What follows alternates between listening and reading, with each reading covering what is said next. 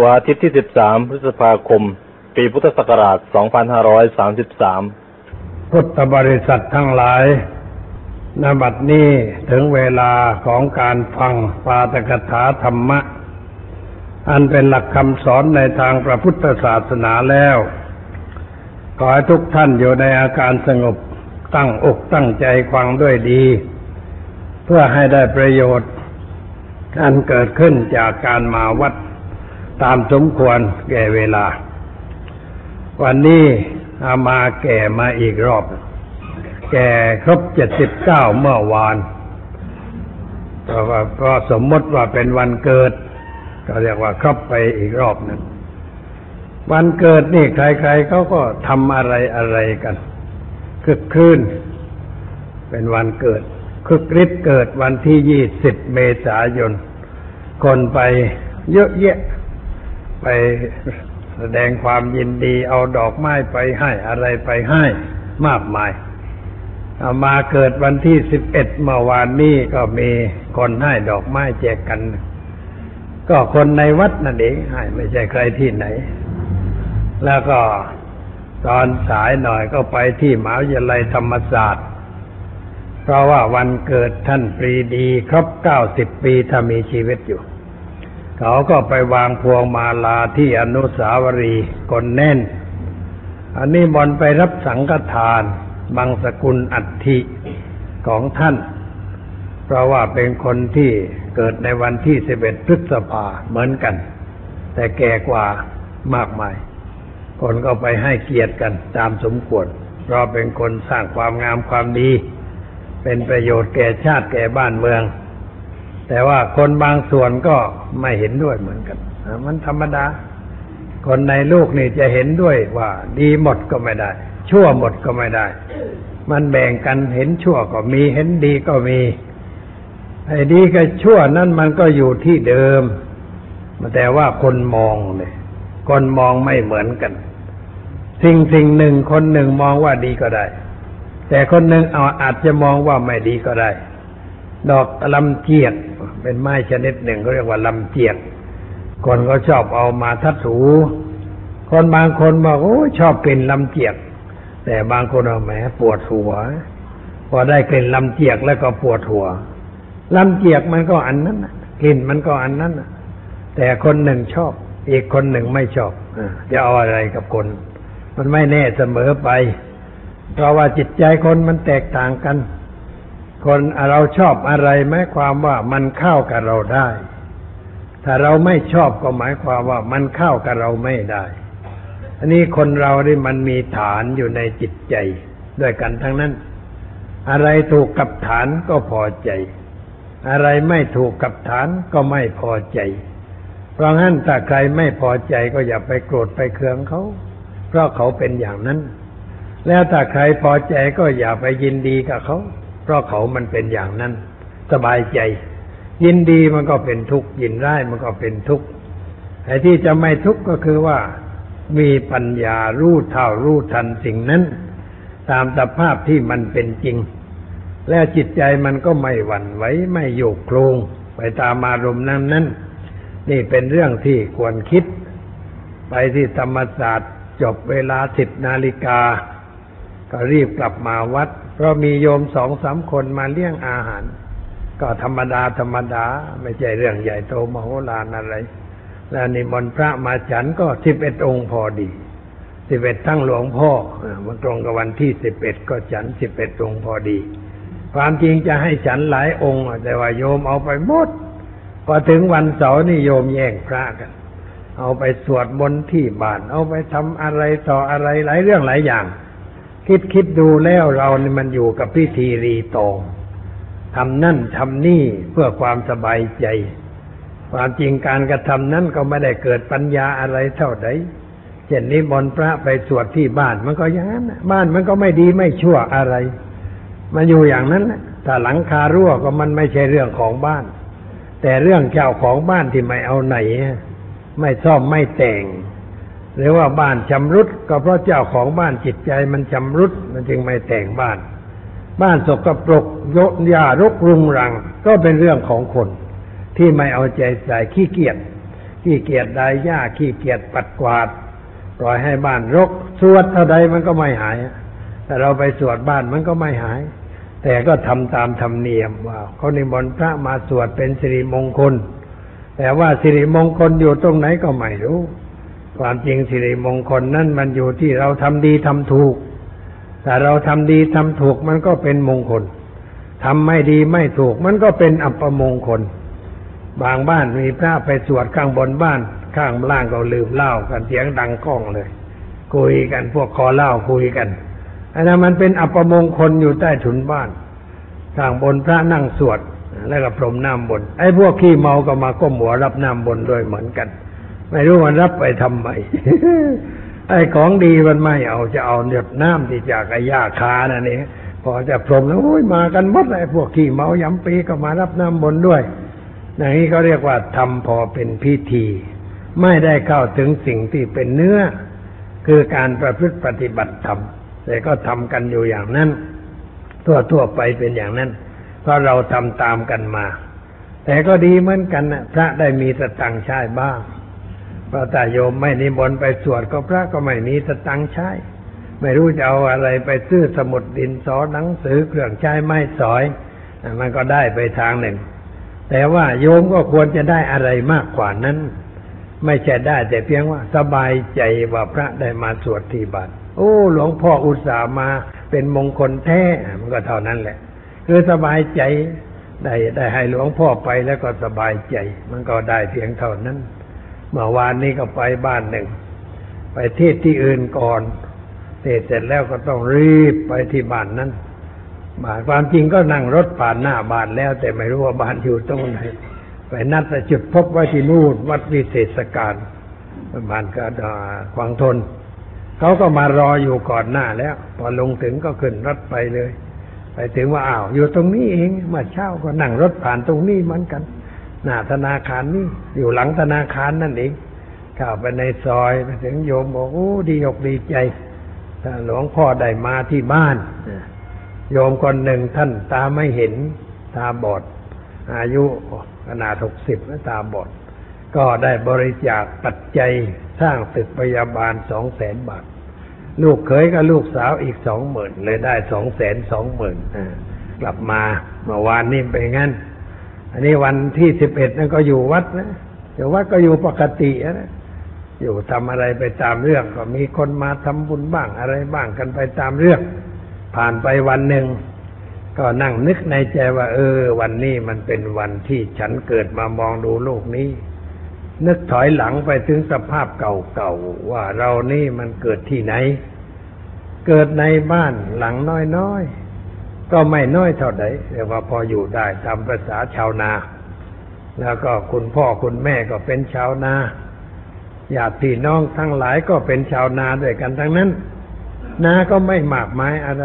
มีอยู่ประมาณรวมกันเบ็ดเสร็จแล้วก็ประมาณสักสิบไร่ แต่ก็พอกินพอใช้ ได้ข้าวพอกินพอใช้ เป็นครอบครัวที่ใครๆก็ให้เกียรติ ว่าไม่ใช่คนยากคนจน เพราะมีควายตั้งฝูงยี่สิบกว่าตัวหัวตั้งห้าหกสิบตัว แต่ว่าอย่าคุณโยมใช้เพียงสองตัว ควายควายยี่สิบเนี่ยใช้สองตัว อีกสิบแปดตัวคนอื่นเอาไปใช้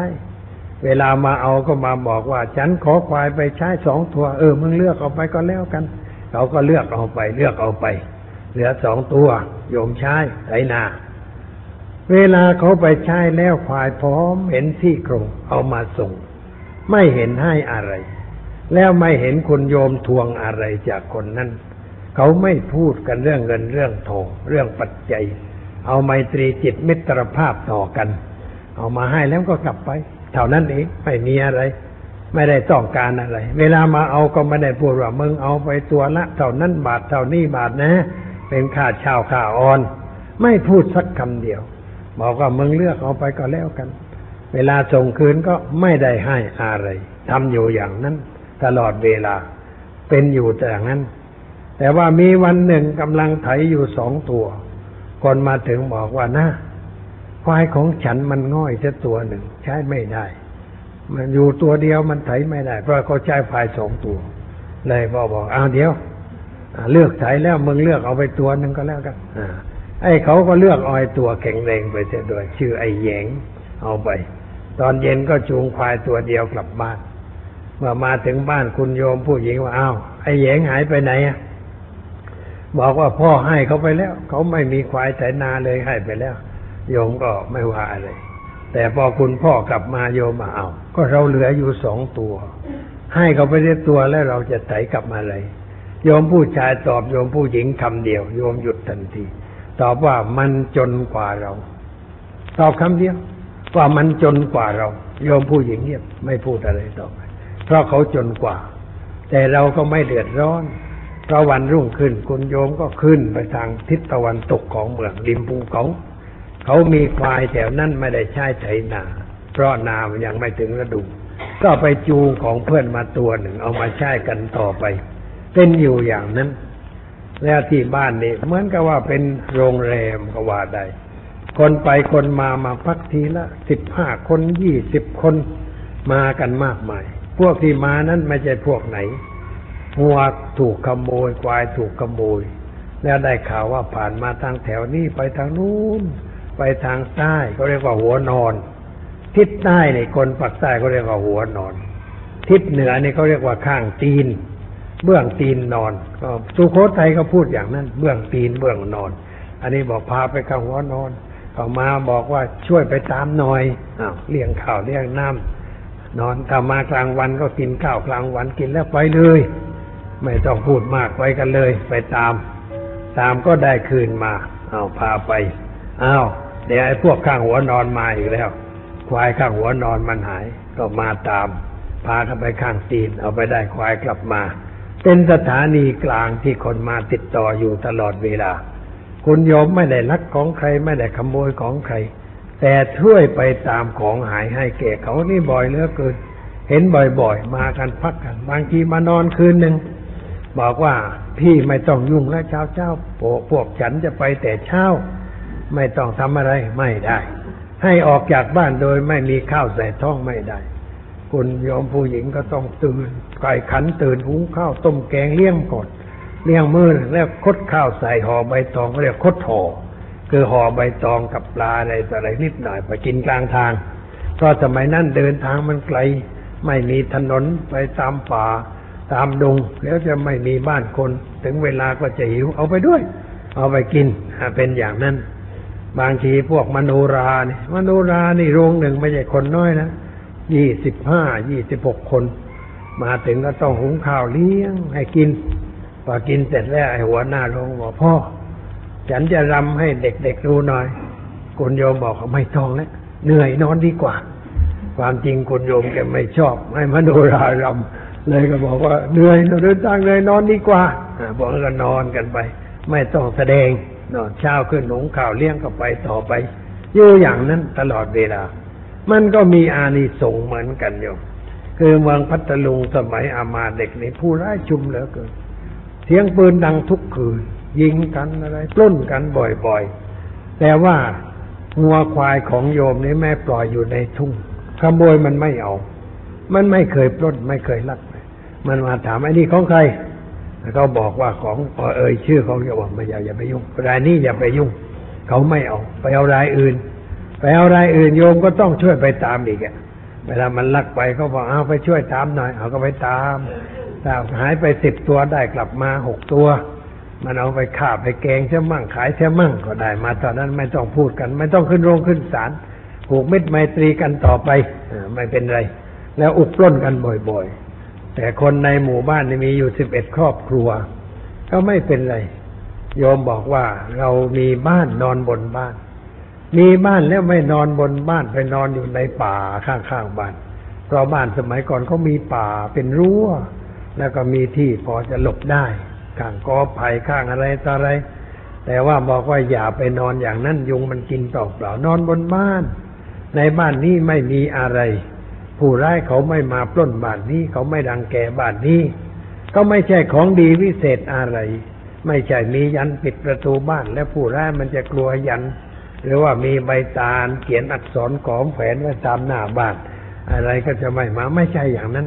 มานึกได้เมื่อโตว่าธรรมะอย่างเดียวคุ้มครองได้ เพราะอยู่ด้วยธรรมะ อยู่ด้วยการให้ อยู่ด้วยการพูดจาฉันญาติ อยู่ด้วยการทำตนเสมอเขา อยู่ด้วยการไม่ถือตัว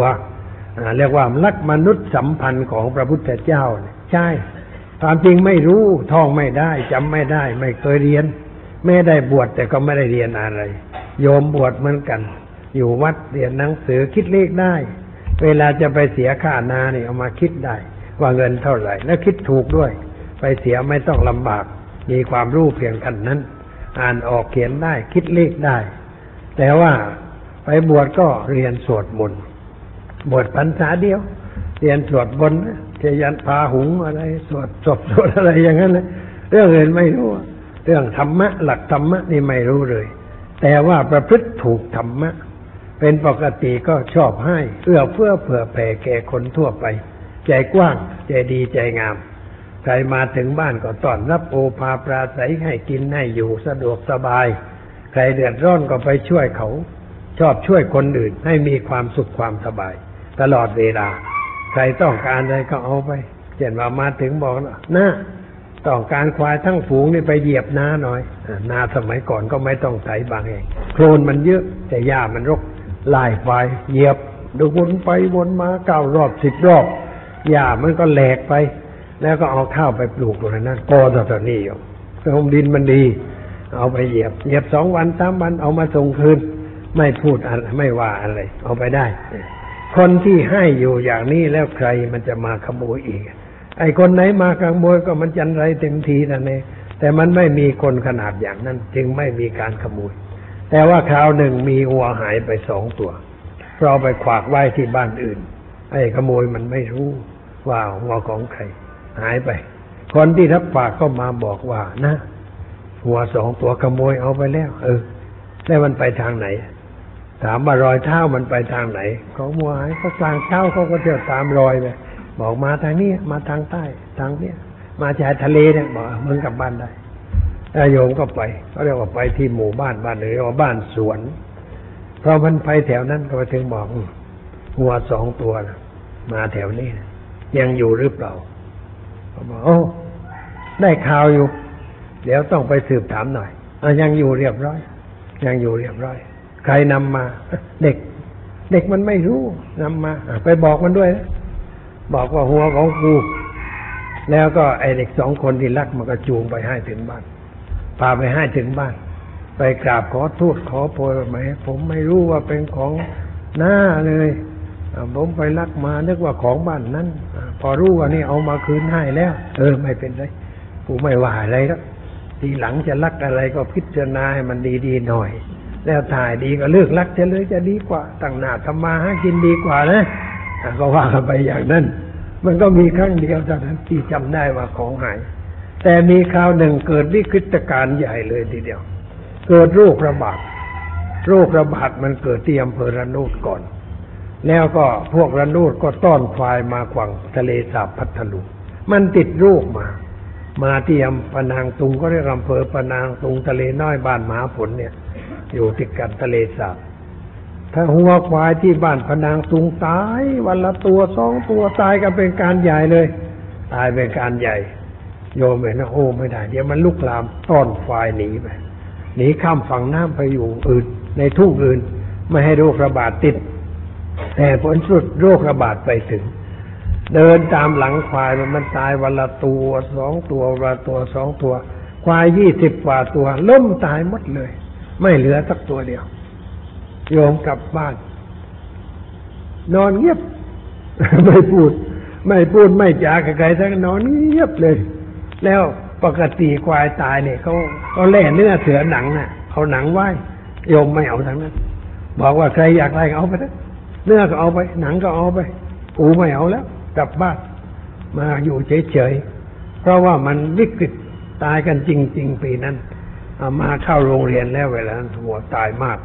ทำให้เกิดปัญหา แต่ก็ไม่เป็นไร ไม่เดือดร้อน เพราะว่าที่อื่นมันไม่ตายก็ยังเอามาใช้ได้ ไม่มีปัญหาอะไร อยู่กันด้วยความสะดวกสบาย คุณโยมนี่เป็นนักเที่ยวเหมือนกัน แต่ว่าไม่ได้ไปเที่ยวเล่น ไปเที่ยวซื้อควาย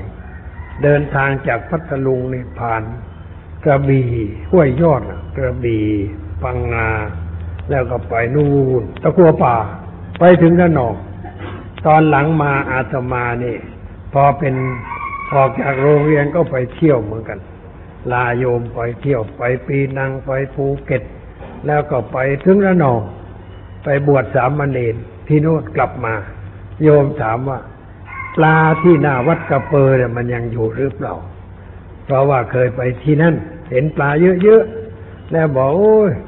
ว่าสมภารวัดกระเปอนี่ดูนักหนากลัวเราจะจับปลาแกกิน แต่ว่ายังอยู่หรือเปล่า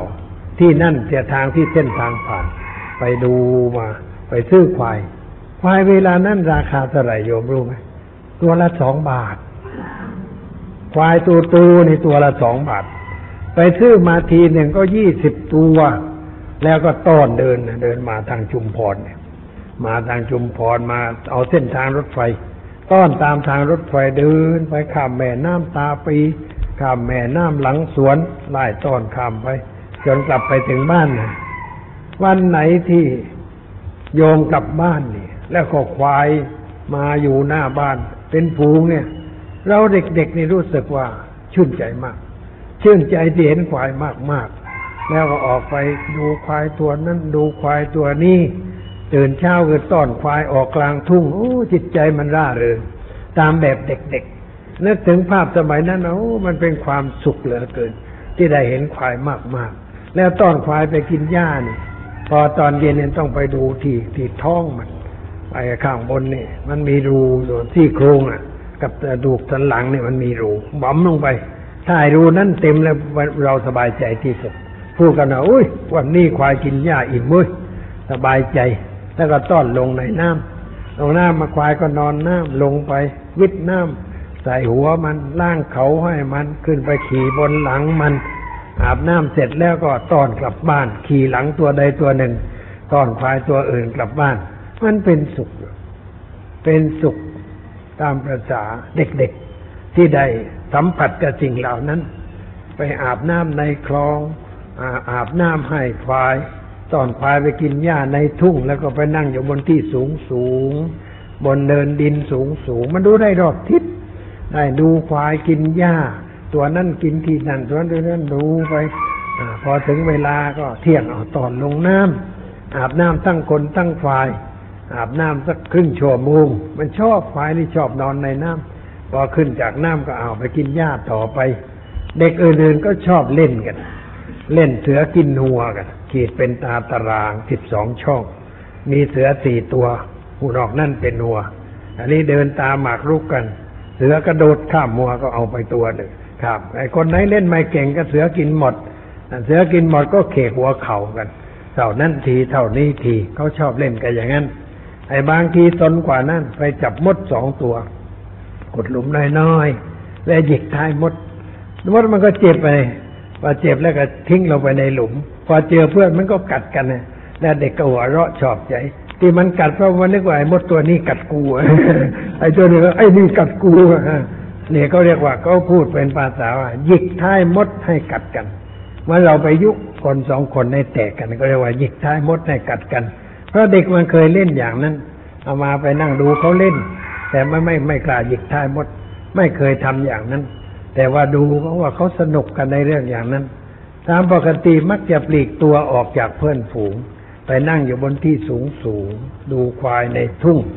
บางทีก็ไปนั่งแดดเปรี้ยงเปรี้ยงเอาอาบแดดมันไปก็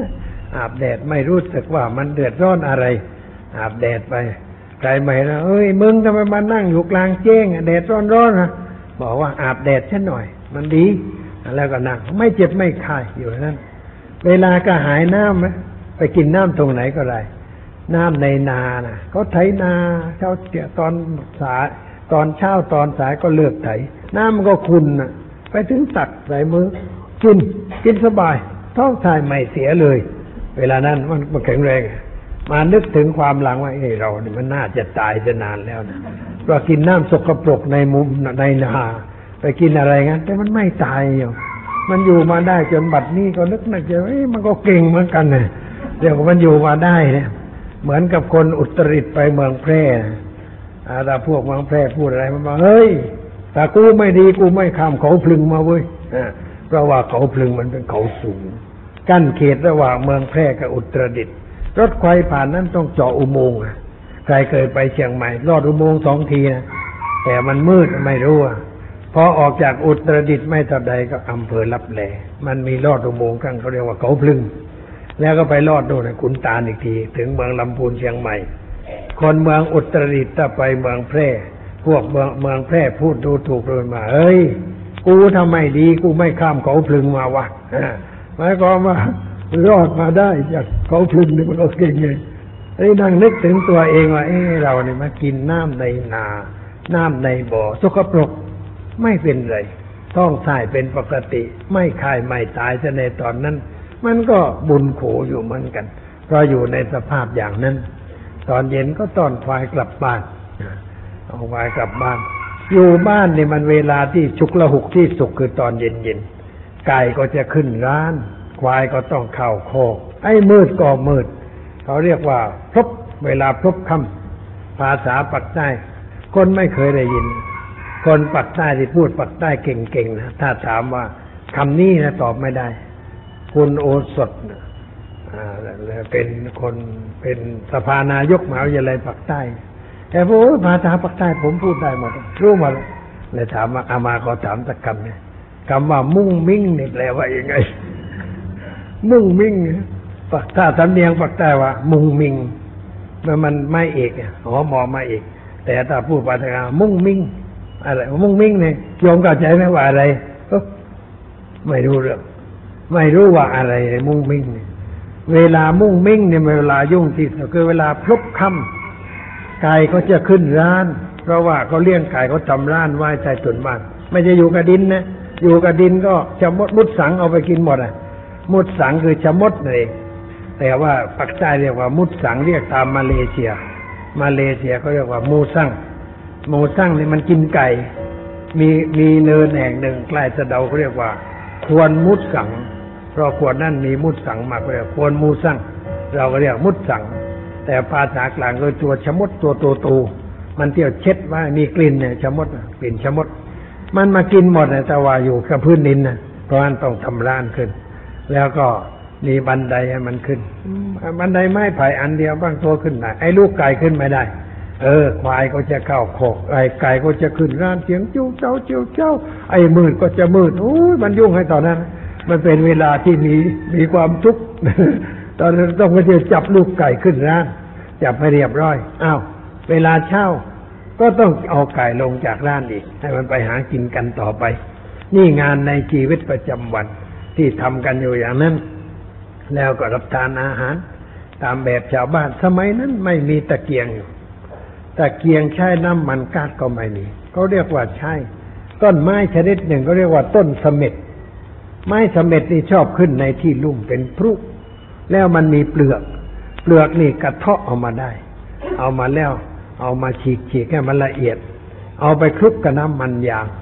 สมัยนั้นต้นยางเยอะแยะ แต่ใกล้บ้านที่หลวงพ่ออยู่นี่ป่ายางใหญ่โอ้ยต้นโตๆนี่ไม่ยางเต็มทุ่งเลย แล้วก็มีกา มีนกกระทุง นกกระยาง นกเหยี่ยว นกทุกประเภท เย็นเย็นๆแล้วเห็นนกบินเป็นฟูภาพเช่นนั้นไม่มีแล้วเวลานี้ ภาพนั้นเห็นเมื่อเด็กๆน้อยๆ อายุสิบขวบสิบสองขวบไปเห็นภาพนั้น บินเป็นฟูมาจับอยู่ที่ต้นยาง แล้วมันก็ถ่ายมูมูลลงมาที่พื้นดินนาแถวนั้นไม่ต้องใส่ปุ๋ย เขามักจะไปหว่านต้นกล้าเพื่อถอนเอาไปปักดำที่อื่น เอาต้นกล้าไปไปหว่านที่นั่นนะใบเขียวเกือบจะดำไปเลย มันงามเพราะปุ๋ยมันเยอะแยะ นกเอาปุ๋ยมาให้สมัยนั้นคนไม่มีการยิงนก เพราะชาวบ้านไม่มีปืนสำหรับยิงนก ถึงมีปืนเขาก็ไม่ยิงนก เขาไม่ทำลายนก เขารู้ว่านกมีประโยชน์ แล้วเขาก็ถือว่าที่นั่นเป็นสิ่งศักดิ์สิทธิ์ป่านั้นเขาเรียกว่าทวดปักใต้สิ่งศักดิ์สิทธิ์เขาเรียกว่าทวดต้นไม้ศักดิ์สิทธิ์งูเหลือมศักดิ์สิทธิ์อะไรตรงไหนเป็นบริเวณป่าแต่เขาเรียกป่าทวด ต้นไม้ทวดศาลาทวด คนไปที่นั่นก็ต้องไหวนามาโดราเดินผ่านทางนั้นต้องตีกลอง ต้องเชิดจิงเชิดกลอง แล้วก็รำสองสามท่าบูชาทวดที่ผ่านไปไอ้ทวดที่มารักษาต้นไม้ คนไม่กล้าทำลายต้นไม้มาก นกก็เยอะมากินอาหารกัน เออมาอยู่ที่นั่น เช้าก็บินไปหากินในทุ่งในนา ในทุ่งก็มีนกกระทุงตัวสูงสูงมีนกยางเป็นฝูง คนไม่เบียดเบียน ภาพนั้นเห็นเมื่อเด็กๆ เดี๋ยวนี้หายากเต็มทีนกกระทุงที่เคยเห็นเป็นฝูง นกยางที่เคยเห็นเป็นฝูง กาเป็นฝูงกานี่มันร้องดังกว่าเพื่อน ตื่นเช้ายังไม่สว่างกาบินข้ามหมู่บ้านเสียงก็ก็ก็ย่องเรียกเรียกหากัน มันย่องเย้ยมนุษย์ว่าเออไอ้พวกแกยังหลับอยู่ฉันตื่นนานแล้ว แล้วมันไปหากินกัน ก็มีมากมายป่ายางเหล่านั้น แต่เดี๋ยวนี้ป่ายางเหล่านั้นไม่เหลือสักต้นเดียว เพราะสมัยนั้นคนมันตั้งตลาดขึ้น ที่แต่ที่มาตำบลกูหาสวรรค์เขตเทศบาลเดี๋ยวนี้ก็ตัดไม้ยองต้นใหญ่ เอามาเลื่อยทำเอามาทำบ้านทำเรือนให้คนเช่ากันหมด เดี๋ยวนี้ต้นยางก็ไม่มี ภาพเช่นนั้นไม่มีแล้ว ไม่เห็นต่อไป สมัยก่อนนี่มันมีเหมืองน้ำน้ำไหลจากภูเขา ไหลมาคลองใหญ่ก่อน แล้วเขาก็เขาเรียกว่าทำนบหลวงทำนบหลวงคือทำนบใหญ่ พอใกล้ฤดูทำนาก็ผู้ใหญ่บ้านตีกรอบที่หมู่บ้านที่หลวงพ่ออยู่นี่ผู้ใหญ่บ้านชื่อลุงด้วงลุงด้วงก็ตีเกราะตีเกราะแล้วไม่มีใครประชุม แกเที่ยวเดินบอกทุกหมู่บ้านบอกว่าพรุ่งนี้นะให้ไปช่วยกันทำทำนบเพื่อเอาน้ำมาเข้าเหมืองมานาบ้านเราตีเกราะที่ไรไม่เห็นใครไปประชุม ต้องเที่ยวเดินทุกทีไม่ว่าเรื่องอะไร แกเที่ยวเดิน แต่มันไม่กี่หลังคาเรือน มีประมาณสักสิบสองหลังคาเรือน แกก็จะเดินบอกบ้านนั่นบ้านนี้เห็นภาพลุงด้วงผู้ใหญ่บ้านเที่ยวเดินนี่นึกถึงในสมัยนี้ว่าเออผู้ใหญ่บ้านสมัยก่อนนี่ ใจดีจริง ๆ ตีกรอเท่าใดเท่าใดกรอจะแตกคนก็ไม่ไปผู้ใหญ่ก็ต้องมาเที่ยวบอกเอง บอกให้ไปทำเรื่องนั้นทำเรื่องนี้อะไรอะไรต่างๆ ก็ไปไปไปกัน พอรุ่งเขาก็ไปกันนะไป แบกจอบไป เอาพระไปมีดนะมีดชนิดหนึ่งที่เขาใช้พระ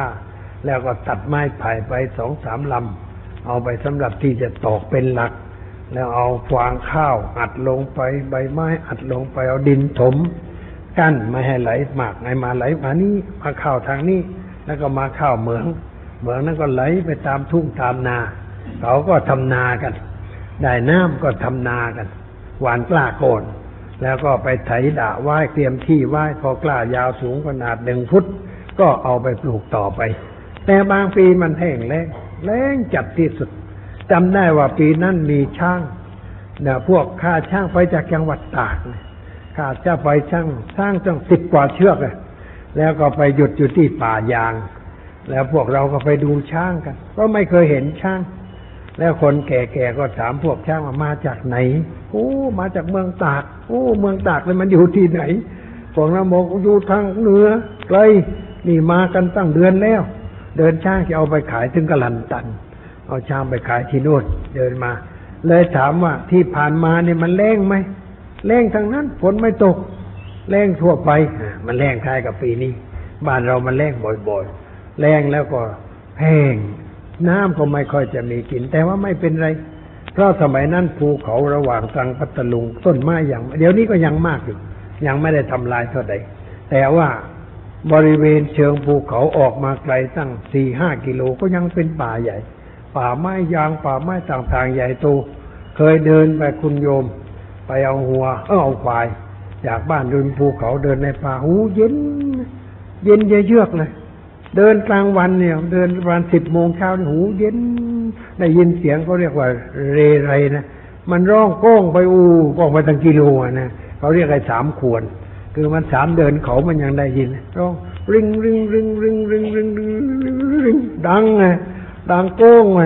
แล้วหูเย็น โยมจูงควาย โยมเดินหน้าไอ้อามาก็เดินหลังถือไม้หวดควายไป ความจริงกลัวเหลยเกิน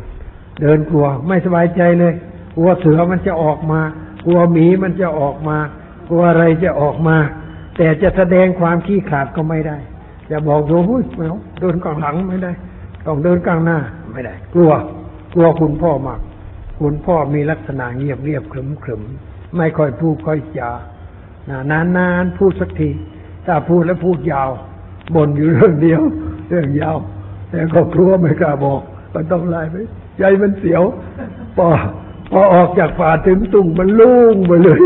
มันสบายทุ่งมันกว้างนี่ มองเห็นรอบทิศนี่อะไรมากูเห็นวิ่งก่อนนะ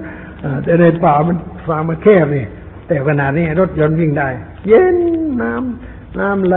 น้ำห้วยน้ำไหล เย็นสบาย นึกถึงป่าเช่นนั้นนะว่าแม้แต่เราโตเป็นพระนี่ ไปอยู่ตามป่าแต่นั้นคงจะสบาย แต่อนิจจาพุทโธป่าเหล่านั้นมันไม่มีแล้ว เวลานี้ คนมันตัดหมดแล้วเป็นสวนยางไปหมดแล้ว ไม่มีสภาพป่าเช่นนั้นอย่างนี้มันมีอยู่ในสมัยนั้น แต่บางทีก็ต้องไปเยี่ยมญาติเยี่ยมญาติอยู่ทางริมภูเขาเยอะแยะต้นตระกูลของคุณยายนี่มันอยู่ที่ตำบลบ้านนาระหว่างทางไปกลาง แล้วญาติเพื่อนท่านอยู่แถวนั้นนะก็ต้องไปเยี่ยมไปเยียนกันมาพบมาปะคนบ้านนอกนี่ญาตินี่เขาถือกันนักหนานต้องไปเยี่ยมไปเยียนมีอะไรก็ต้องไป ร่วมมือร่วมแรงร่วมใจกัน อยู่กันอย่างนั้นช่วยเหลือเกื้อกูลกัน นับญาติกันถึง ไปอยู่ใกล้ก็นับกันถึงว่าลูกคนนั้นหลานคนนี้พอเจอกันโอ้ยดีอกดีใจ กินอาหารกันเบิกบานใจด้วยประการทั้งปวงสภาพชีวิตมันเป็นอย่างนั้น อันนี้การทำนาก็ไถด้วยหัวมั่งด้วยควายมั่งคราวหนึ่งมันแรงจัดอยู่แรงจัดก็นิมนต์พระมาสวดมนต์กลางแจ้ง ก็เรียกว่าสวดคาถาพระยาปราโชดอ่ามันมีตำนานว่าถ้ามันแรงกันนี้ก็มีมาสวดคาถานี้ทำให้ฝนตกแต่ก็เขาทำปลาปลาช่อนตัวโตๆทำด้วยดินเหนียว ให้มานอนอยู่ในที่แห้ง แล้วก็มีปักจัดธงอะไรต่ออะไรรอบๆนั้น แล้วก็พระก็สวดพระก็ไปสวดกลางแจ้งด้วย โอ้ยนั่งสวดมนต์หัวไหลอยสิฉันเป็นเด็กนั่งดูพระหัวไหลอยทำปลายจมูกจีวรเปียกโชกฮะสวดนะ สวดกันอยู่ตั้งชั่วโมงอะสวดไปสวดไปฟ้าก็นองครุ่มครุ่มนะเรื่องป้างเพียงป้างโอ้ยฝนตกใหญ่เลยฝนตกน้ำท่วมทุ่งเลย ตื่นเช้าเองมันว่าไปกรงกรงซ้ายเลี้ยวซ้ายฟ้าเขาจะไงไงได้ยินเสียงก้องทุ่งเลย น้ำจึงไปหมดบอกโอ้ยกลางแจ้งนี่ขังจริง เดี๋ยวนี้สวดต่อใดฝนมันก็ไม่ตก แต่ว่าสวดมนต์ฝนตกเอามาสวดที่มันเร่งเร่งๆมั่งภาคอีสานมั่งอะมันก็ไม่ตกสักทีสมัยนั่นสวด ไอ้ดูจะดูที่สวดนี่มันก็เป็นเดือน เดือนเมษายน เมษายนนี่ฝนตะวันตกมันเริ่มบางแล้ว พายุตะวันตกเฉียงใต้มันเริ่มพัดแล้ว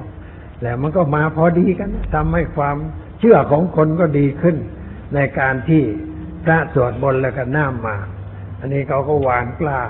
ข้าวกล้านี่ ที่เขาจะราดใส่ตะกร้าใบใหญ่ แล้วน้ำราดราดแล้วมันงอกหนอเลยเมื่อเราเพาะถั่วเขียวแต่ไม่มีความวางไว้เฉยๆมันคือคนโบราณนี่ รู้จักบุญคุณของสัตว์ เขาควายเขาหัว ตัวที่เคยใช้งานนะใช้จนมันมันแก่นะแก่แล้วก็ปลดบำนาญนะโยมควายแก่ๆก็ไม่ใช้แล้วปลดให้มันกินหญ้าตามสบายไม่ใช้งานหัวแก่ๆก็ไม่ใช้งาน แล้วมันอยู่อยู่ แต่ว่ายุ่งข้าวปักใต้ไม่ได้เป็นข้าวย่อย เก็บไว้ทั้งพอที่คอมันไม่ใช่ยาวมาก เก็บใกล้เก็บแค่ด้วยแกะแกะเล็กๆเขาเก็บไว้นะเก็บแล้วก็เอามาไว้ บนเรือนที่ที่ยุ่งข้าวเอาหัวหัว ไอ้เขาหัวเขาควายที่เคยใช้งานไว้บนบนแล้วพอจะไปหวานข้าวใหม่เขาเอามันก็น้ำมนต์นะแช่น้ำแล้วเอาน้ำนั่นนะมาพรมต้นข้าวถูกนะแล้วก็ไปไปหวานหวานกล้า หวานละเอาหน้ำมาให้มันพอดีพอดี แล้วข้าวมันค่อยงอกขึ้นสูงสักฟุตก็ถอนไปปักดำวิธีถอนกล้าน่ะก็ถอนรวบมารวบมาเอ็นเห็นตามภาคกลางเขาไม่ควักกับเท้าเขามีไม้รองแล้วไปควัดกับไม้ปากใต้ไม่ต้องเอาไม้เท้าแข็งแรง ยืนเท้าออกไปแล้วควัดดินลุดเลยแล้วมัดเป็นมัดมัดวางวางวางไว้แล้วก็หามหาบไป เอาไปในทุ่งนาไปโยนโยนโยนโยนแล้วก็ปักดำดำปักดำนาเอาหัวแม่มือเนี่ยแยงเป็นรูแล้วข้าวลงไปปักดำเสร็จใส่น้ำให้มันพอดีพอดีมันก็ค่อยเจริญเติบโตขึ้น จนถึงเวลาเก็บเกี่ยวได้ เวลาข้าวออกท้องเนี่ยเป็นเวลาที่เขาดีใจมาก เขาจะต้องไปไหว้เจ้าที่เจ้าทาง คือว่าเขานับถือแผ่นดินนั่นเอง แต่จัดของไปไหว้มีมีไก่ มีไก่ตัวหนึ่งไก่ต้ม แล้วก็มีไข่ แล้วก็มีปลา มีข้าว มีขนมอะไรต่ออะไรไปวาง บริเวณคันนา แล้วก็จุดธูปจุดเทียนบูชาคือขอบคุณธรรมชาติ ขอบคุณพื้นนาที่ได้ให้ข้าว จนออกท้องออกรวงมีหวังว่าจะได้เก็บเกี่ยวแล้ว แต่ว่าคุณโยมนี่ไม่ฆ่าไก่ เวลาไปไหว้เนี่ยไม่เอาไก่ไปไหว้ เอาผลไม้ไปไหว้คือไม่ฆ่า ไม่ฆ่าอีก ไม่ทำกับสัตว์เหล่านั้นถือถือศีลเหมือนกัน แต่ว่าเมื่อก่อนนี่เคยดื่มของเมา ดื่มสุราคนนุ่มดื่มของมึนเมา เมาจกตำรวจจับ จับไปขังไว้ที่ในกรงบโรงพัก ขังไว้คืนหนึ่งก็ไม่ลงโทษอะไรปล่อย ตั้งแต่นั้นมาโยมไม่ดื่มเลย ไม่ดื่มของมึนเมาเลย แต่สูบบุหรี่ใบจากสูบกันนอกนั้นของเมาไม่ดื่ม ถ้าใครมาพูดว่า โยมนั่งกินน้ำตาลเมาไม่มีใครเชื่อ สักคนเดียว เพราะไม่ดื่มของเหมึนเมานี่ไม่ดื่มเข็ดเข็ดเพราะว่าเขาจับไปขังกรงขายหน้า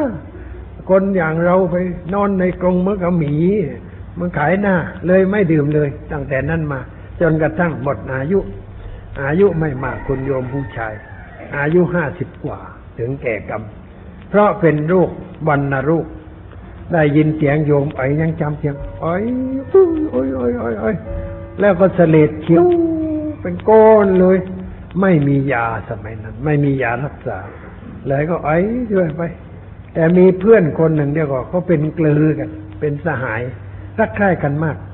เพราะว่าเกลือคนนี้โยมชุบช่วยชีวิตไว้ เพราะว่าคนไม่ค่อยชอบแกแต่เขาเกรงใจโยมไม่กล้าทำร้าย หัวควายของโยมแกก็ไปใช้ไปใช้เรื่อยไป เวลาโยมป่วยมานอนใกล้ๆไม่กลัววันนโรคจะติดเลยนอนใกล้ๆเลย ดูแลเอาใจใส่ซักผ้าซักผ่อนให้ เหมือนกับเป็นบุรุษพยาบาล เวลานั้นอามาไม่อยู่บ้าน ไปปีนังแล้ว ออกออกเที่ยวแล้วอันนี้ก็โยมสิ้นบุญ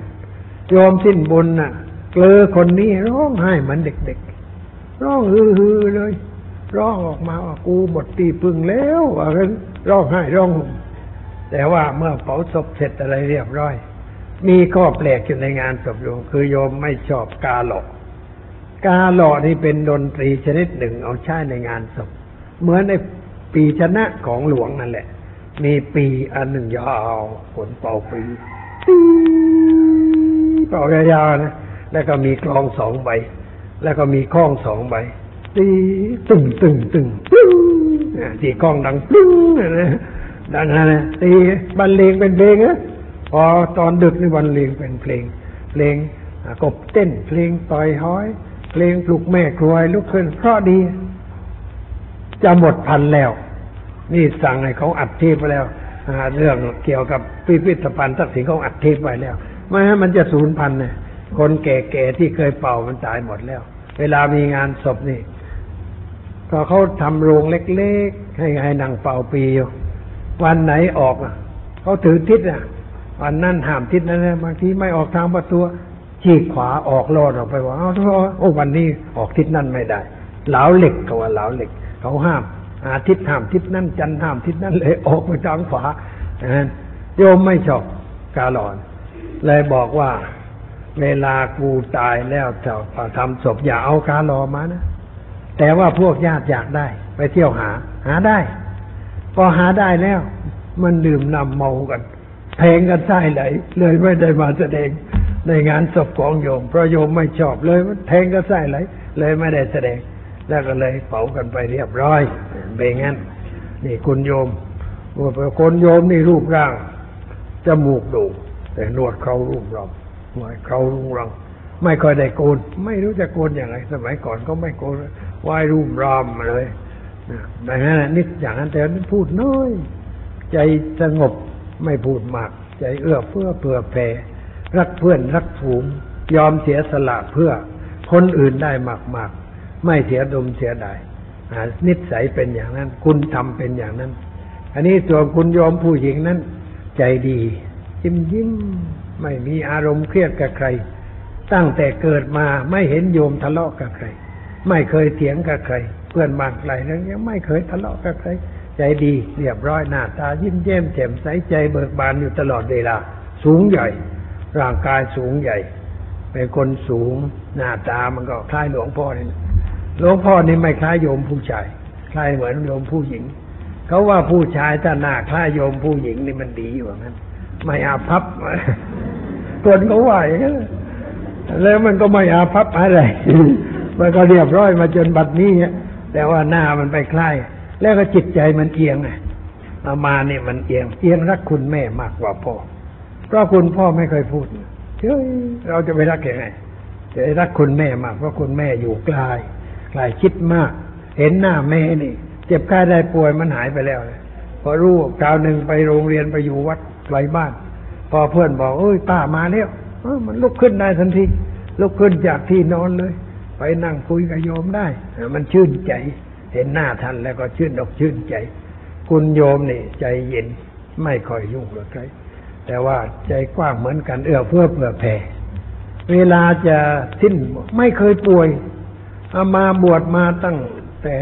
เริ่มต้นเป็นสามเณรเป็นพระมา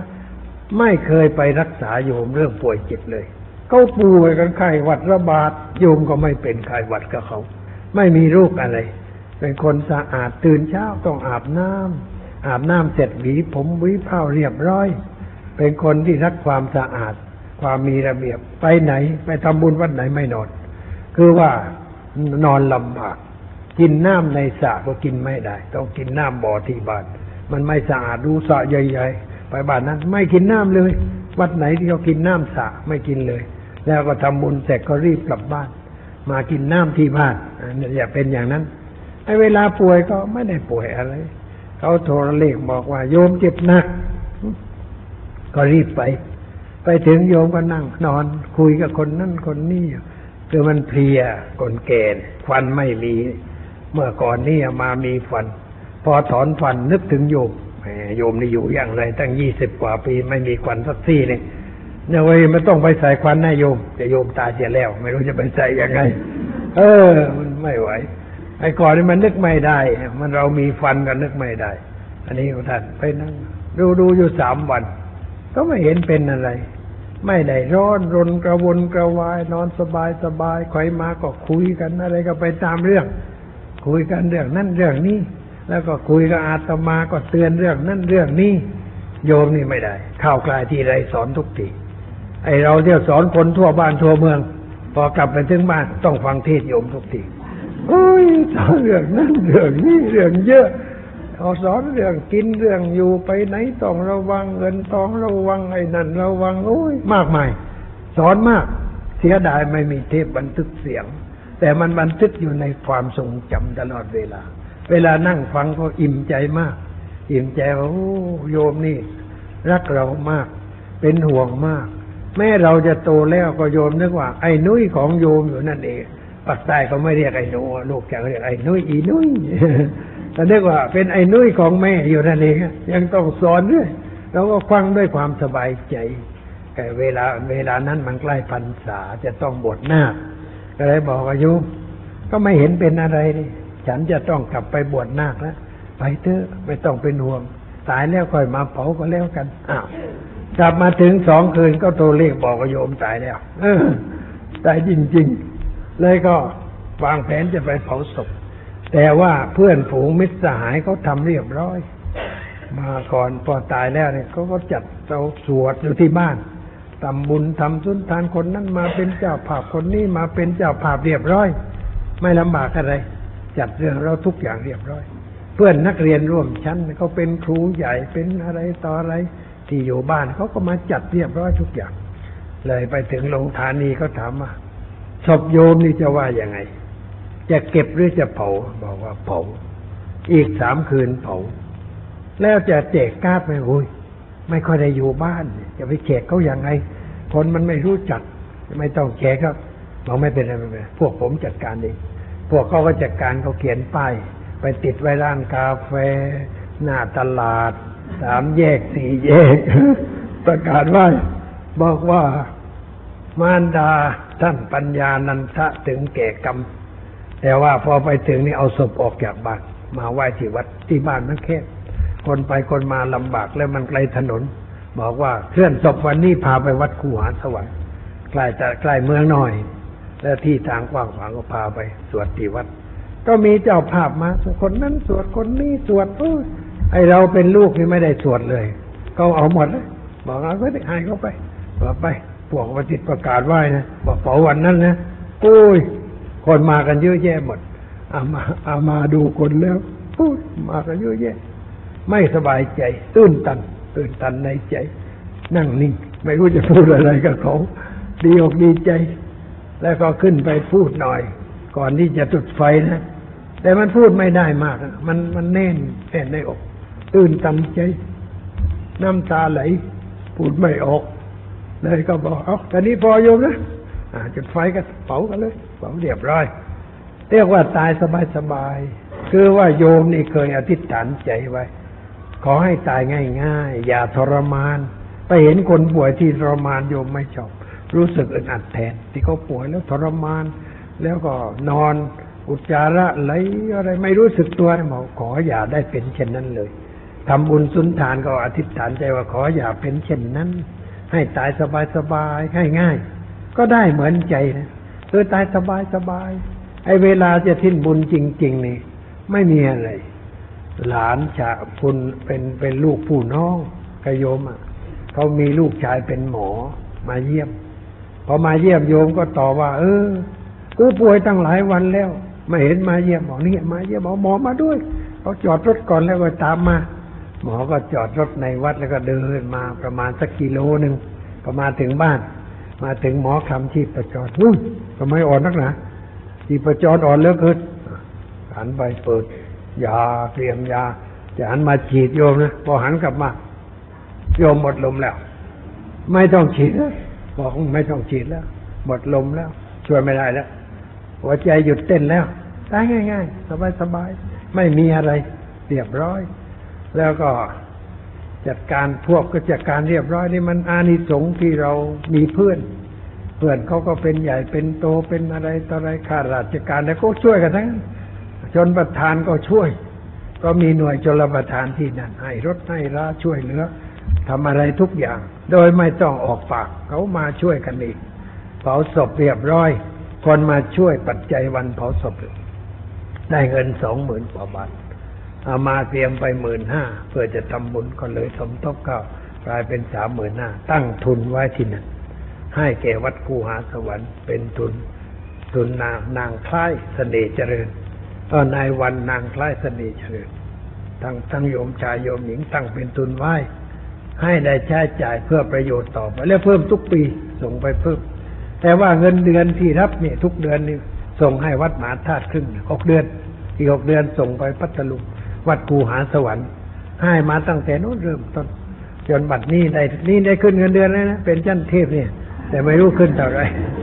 ก็ไม่เคยไปเบิกบอกเขาเอาไปเถอะเขาให้ไปหมดแล้วเขาก็ไปเบิกกันไปตามเรื่อง เรื่องมันเป็นอย่างนั้นชีวิตมันเป็นมาอย่างนั้นนึกถึงชีวิตหลังๆโอ้มันนั่งคิดเดี๋ยวเรานี่มันฟลุกมาทางนั้น มันเป็นไปไม่ได้วางแผนอะไรมันเป็นก็มันไปตามเรื่องตามเรา แต่มันเป็นไปตามขั้นตอนเรียบร้อย ได้บวชได้เรียน ได้ไปศึกษาได้ทางนั้นมันไปเจอนั่นเจอนี่มันไปตามเส้นทางเรียบร้อย เจอคนดีๆจนไปเจอท่านเจ้าคุณพุทธทาสท่านก็ให้แนวว่าน้องท่านควรจะอย่างนั้นควรจะอย่างนี้ก็ได้แนวกันแล้วก็ทำมาจนบัดนี้ มาด้วยด้วยบุญบุญเก่าๆมั่งบุญใหม่มั่งมันสะสมกันนั่งนึกพิจารณาแล้วเอ้ยเรานี่มันก็พอใช้ได้ ชีวิตมันมาได้เรียบร้อย ร่างกายก็แข็งแรง สุขภาพอนามัยยังดี มันไม่ตายเมื่อกินน้ำขุ่นนี่ก็นับว่าเก่งแล้วนะแล้วกลางคืนนอนไม่ใช่มีมุ้งเลยโยมมาเด็กๆนอนยุงกัดเอาผ้าคลุมหัวหัวยุงกัดไปอยู่วัดก็ยุงกัดจริง ๆ เออมันก็ไม่ตาย ไม่เป็นมาเลเรียตาย แต่ว่าเป็นมาเลเรียคราวหนึ่งไปยาลา ความจริงเป็นพระแล้ว แล้วก็เขามีงานก็ไปนอนฉันให้เขากางมุ้งให้ แต่ว่าพระมาหลายองค์ไม่มีมุ้งพอเราจะไปกางมุ้งอยู่องค์เดียวมันเอาเปรียบเพื่อน เลยนอนไม่กางมุ้งยุงกัดยุงกัดกลับมาสงขาก็เป็นไข้ไปเทศไหนก็จับสันไปในเรือ แต่ไปถึงนั่นมันก็หายเทศได้ เวลาขากลับก็นอนค่ายมาในเรือ นั่งในรถไฟก็เป็นค่ายเป็นในรถไฟแล้วก็ไปเทศอยู่จนกระทั่งมากรุงเทพมากรุงเทพมันก็มาเรียบร้อย แต่พอถึงวัดสามยาลูกคน ป่วยเลย จับสัน ถึงเวลาเพลนเด็กบอกหลวงพี่ ฉันเพลนโอ้ไม่ฉันเลยทำไม ไม่สบายเอาหลวงพี่มาบอกโอ้ตัวร้อนนี่หลวงพี่ป่วยไม่ได้ต้องไปโรงพยาบาลไปไงโรงพยาบาลอยู่ที่ไหนวชิระนั่งรถรางจากนาวัดไปถึงพรุ่งนี้ผมพาหลวงพี่ไปเองไอเด็กคนนั้นเก่ง ยังอยู่ เด็กคนนั้น อยู่หัดใหญ่ชื่อสวัสดิ์ผมพาหลวงพี่ไปพาไปหลวงไปถึง ไปถึงก็หมอตรวจเจาะเลือดเจาะเลือดก็ว่าท่านไปเที่ยวปักษ์ใต้มานี่มาอยู่ปักษ์ใต้นี่มาจากปักษ์ใต้เพิ่งมาถึงเมื่อวานนี่แล้วมาจับไข้ที่นี่บอกเอมาเลเรียเยอะ เอาเอายาควินินน้ำขวดหนึ่งให้ฉันเช้ากลางวันเย็นโอ้ยฉันกันหูอื้อเลย แล้วมันขม